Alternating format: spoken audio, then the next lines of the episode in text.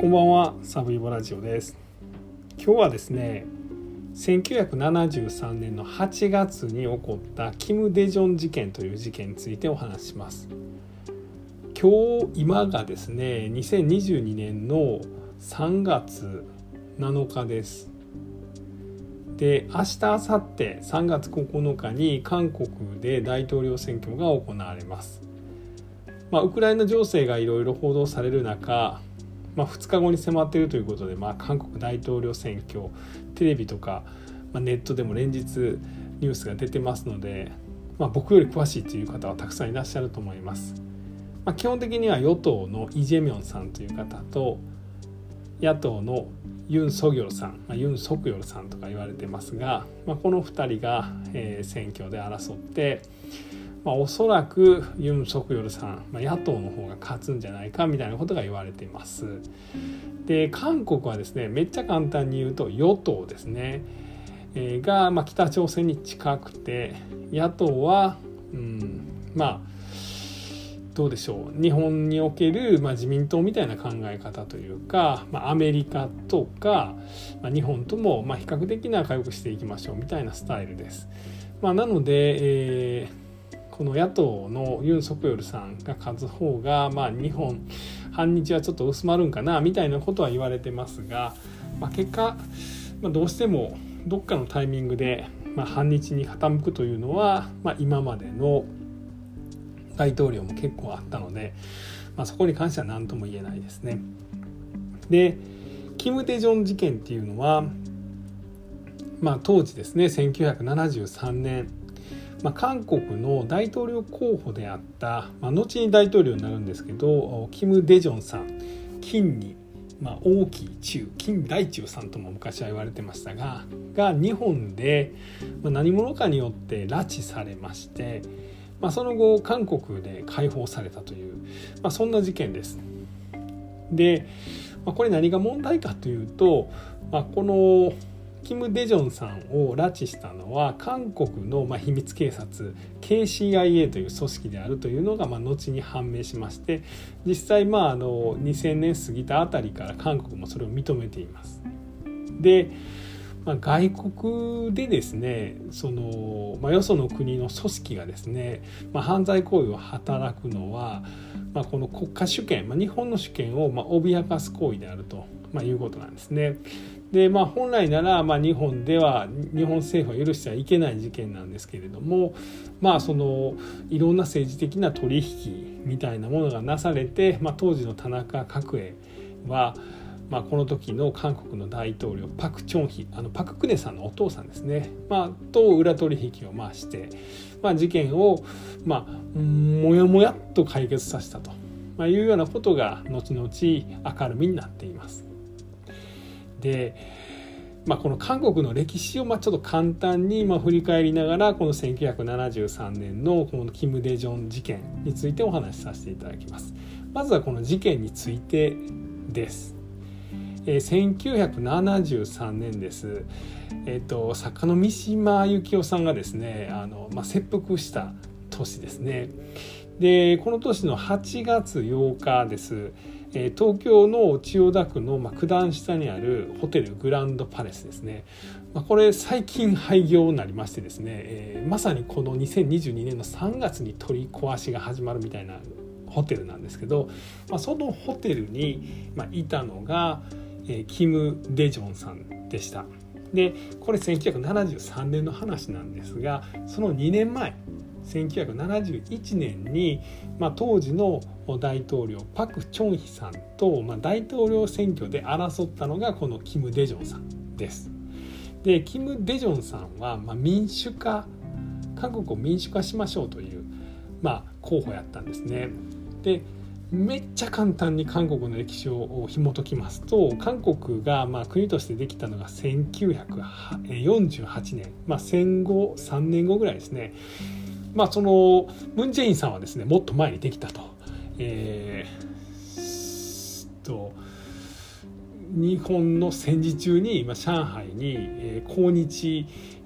政府みたいなのが誕生してですねそれがまあ韓国を作ったみたいな、まあ、そんなこと言ってるんですけど、まあ、正式に初代の大統領が、まあ、就任したのが1948年です。でそこからですね軍事政権が続きます。でパク・チョンヒさんは確か5代目とかやったと思います。なんで軍事政権かというと、まあ、北朝鮮とゴリゴリに争ってたからですね、まあ、朝鮮戦争みたいなのがあって、まあ、その後も休戦協定はしてたんですけど、まあ、スパイ活動みたいなところで激しくやり合ってましたんで、まあ、軍のトップ、まあ、強い人が大統領になってたと。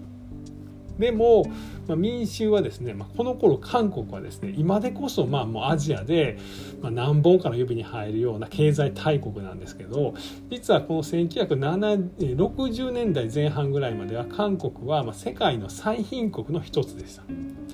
で実は北朝鮮よりも貧乏でした。でもこのパク・チョンヒさんがですね、まあ、日本と、えー、日韓基本条約を結びましてですね、えー、当時のお金で、まあ、5兆とも、まあ、もっと多いお金をですねあの日本からですね、まあ、もらったり貸してもらったりしてですね、まあ、それでその後半岸の奇跡という、まあ、一気に経済発展をドドドドドドドと続けると。まあ、今まで戦争で日本がいじめてきたし日本がやったいろんなことをもうお金でなしにしましょうという、まあ、日韓基本条約を1965年に結びましたこれ結んだパク・チョンヒさんですパク・クネさんのお父さんですね。で、まあ、そのお金で今後戦時中に日本がいろいろやらかしたことはですね韓国政府がその被害者たちに、まあ、あの弁済していきますよと。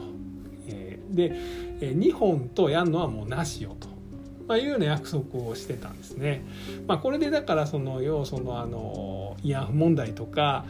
えー、あの徴用工問題とかですねまあ日本政府の立場としては1965年のですね、えー、日韓基本条約の中でですね請求権協定で、まあ、もうなくなってるんだから、まあ、今更言うなというのが日本の立場。韓国はいやいやそうはいきませんよ。個人請求権があるじゃないですか、まあ、みたいなことでずっと揉めてるんです。これちょっと置いといて。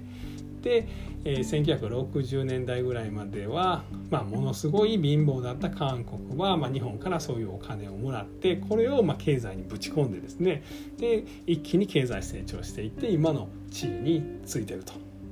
で1960年前半パク・チョンヒさんの頃は軍事政権だったと。これが民主化していくんです。民主化したのは1988年ぐらいと言われてます。ちょっと僕正確な知識がないまま喋ってますがその辺で民主化してます。まああのえっと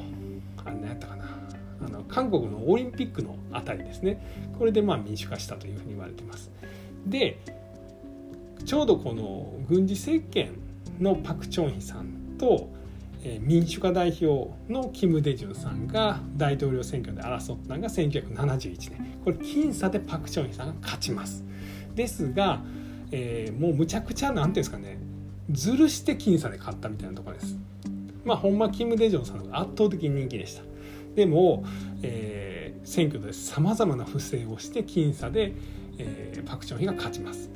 パク・チョンヒ側軍事政権側はもうこれから、えー、韓国はですねこの民主化にもう押されるともういう流れが完全になってます。なのでキム・デジョンさんをま殺したいというふうに思ってました、まあ、そんな中で起こった事件なんです。なので、えー、キム・デジョンさんとしてはですね例えばまあちょっとアメリカの方に逃げたりとか日本に逃げたりとかでちょっとだけ韓国に帰ってきたりとかまあ、そんな半分亡命してるみたいな生活を1971年ぐらいからずっとやってました。で1973年の8月です、えー、この日ですねキム・デジョンさんは東京の千代田区にある、まあ、この九段下のホテルグランドパレスというところで、まあ、実は韓国の有名政治家の人と会ってました。でそのホテルの一室で会ってて、まあ、そこから出てきた時に、まあ、この屈強な男どもに囲まれて拉致されます。で、まあ、そのままですね、えーと、東京からこれ関空の方に確か連れてこられるんですね。でそのまままあ船に載せられましたで、えー、この船の中でですねこのキム・デジョンさんはもう目隠しをされましてですねで足にはまあ重りもつけられたということです、まあ、おそらくですね、まあ、このまま殺される予定やったと思います。ですが、えー、結果的には殺されませんでした。8月8日に拉致されて8月13日に韓国で発見されました。で発見されたのは、まあ、ソウルの近く、まあ、このキム・デジョンさんの家の近くの、ま、ガソリンスタンドあたりで、ま、発見されたと言っています。でこれなぜ、ま、殺されなかったのかというところなんですが、まあ、一説にはまいろんな説があるんですけれども、まあ、おそらくですねまあ、このアメリカがこの韓国のこの軍事政権がですねこのキム・デジュンさんをま殺すという、まあ、そういう情報を、えー、アメリカの CIA から日本の自衛隊に知らされてで自衛隊がですねそのキム・デジョンさんが乗せられてた船貨物船ですね。これさっき韓国って言いましたけど神戸の方かな？えーまあ、大阪か神戸か、まあ、どの辺かからまあ韓国に行ったらしいんですけどその船をずっと自衛隊がまあこう追っかけてたらしいですね。なんでもしこの船の上でキム・デジョンさんが殺されるようなことでもあればその後ボンとボチャンと海にほかされますんで、えー、自衛隊がまあすでにすぐにその遺体を拾ってですね、まあ、その韓国の罪がまあ明るみにするぞと、まあ、そういうようなことをしてたんでこの暗殺はま失敗したと。で生きたままキム・デジョンさんは、ま韓国で解放されたと、まいうようなことが言われてます。で、まあ、問題はここからなんですね。えー、まあ、日本国内で、まあ、その韓国の大統領が拉致されました。でもちろんこれ警察は捜査します。たら部屋から指紋が出てきました。でこの指紋の主が韓国大使館の職員の指紋だったと。いうことが分かります。で韓国政府にこれ指紋出たんだからあのちゃんとその人を事情調査させてくれと言ったんですけど韓国側はノーということになりました。でこの辺でですね、まあ、さっきちょっとまあお話ししましたけど、まあ、この領土内で犯罪行為をま国が犯したということで、まあ、主権が脅かされてるみたいなことで、ま、日本国内は大騒ぎになります。ま、ですがこの辺りぐらいからですね、まあ、当時の日本の総理大臣であるこの田中角栄さんと、まあ、パク・チョンヒさんがこちょこちょこちょこちょと喋ってですねでこれがまあうにゃうにゃうにゃうにゃという間に、まあ、報道がされなくなったというような事件です。で、まあ、事件がですね、まあ、ようやくこう明るみになったのがこれ2006年になってからです33年後ですね。えー、まあ当時の韓国は軍国主義でして、まあえー、今のあの民主政権はその軍国主義を否定しています。なんで、えー、その時に日本と交わしたこの日韓請求権協定ですねこの1965年に結んだ、えー、これはもうなしよみたいなことを言ってるんです。日韓基本条約とともに日韓請求権協定なんか軍国主義と日本が約束しただけなんで私たち関係ないよと、まあ、いうようなことを言ってるということなんですが、えー、軍事政権下のですね、まあ、いろんなまあ悪事を、まあ、民主政権下でまあ明るみにするという中でこのキム・デジョン事件は、まあ、実はその KCIA という韓国の秘密警察が、えー、主導して行ったものでで、えー、日本のですね田中角栄と、まあ、密約裏取引でえ解決させたというところまで明るみになりました。で、まあ、一説にはですねパク政権から田中角栄さんには4億円ぐらいのお金が渡ったんじゃないか、まあ、みたいなことも言われています。で、えー、まあこのパク・チョンヒさんですねパク・クネさんのお父さん、まあ、皆さんもご存知だと思うんですけどその後1979年に、えーまあ、KCIA の幹部に、まあ、銃殺されるという、まあ、その非業の死を遂げています。でその後ですね、まあ、なんやかんやありましてこのキム・デジョンさんは1980 1998年かに、えー、大統領になりました。で北朝鮮とはですねもともと近しいというふうにも言われてたんですけども太陽政策という、まあ、今までもう完全に北朝鮮と韓国がいがみ合ってる状態だったんですけど、まあ、それじゃダメだと。えー、北朝鮮にも優しくしようということで、まあ、お金を送ったりとか、まあ、貿易を再開したりみたいなことをしました。この時の北朝鮮のトップが、えー、キム・ジョンイルさんですね。でまあ今から言われてるのはこのこの時の太陽政策がまさにこのキム一族が、まあの政権が崩壊しかけてた北朝鮮を、まあ、救ったというふうに言われてまして、まあ、今のこうミサイルどんどん撃っちゃうぞみたいなノリのきっかけを作ったのは、えー、キム・デジョンさんじゃないか、まあ、みたいなことを言う人もいらっしゃいます。ほんまのとこは知りません。で、えー、キム・デジョンさんは一応この対応政策でですね、まあ、北朝鮮とま融和の状態ですからまだ再び仲良くしたということで、まあ、ノーベル賞をもらったりしています。ノーベル平和賞ですね、まあ、その後この人もキム・デジョンさんも2009年ですかねに亡くなってます。で、まあ、亡くなった時までですね最終的にこのキム・デジョン事件の詳細はま語りませんでした。なので、まあ、何か墓まで持っていかなあかん秘密があったのではみたいなことも未だに言われております。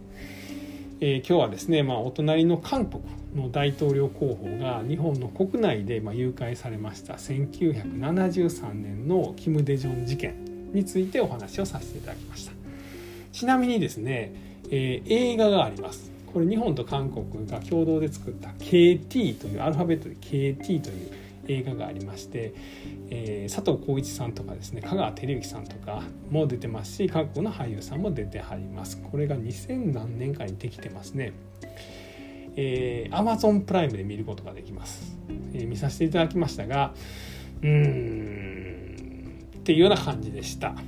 えー、最後まで聞いていただきまして本当にありがとうございました。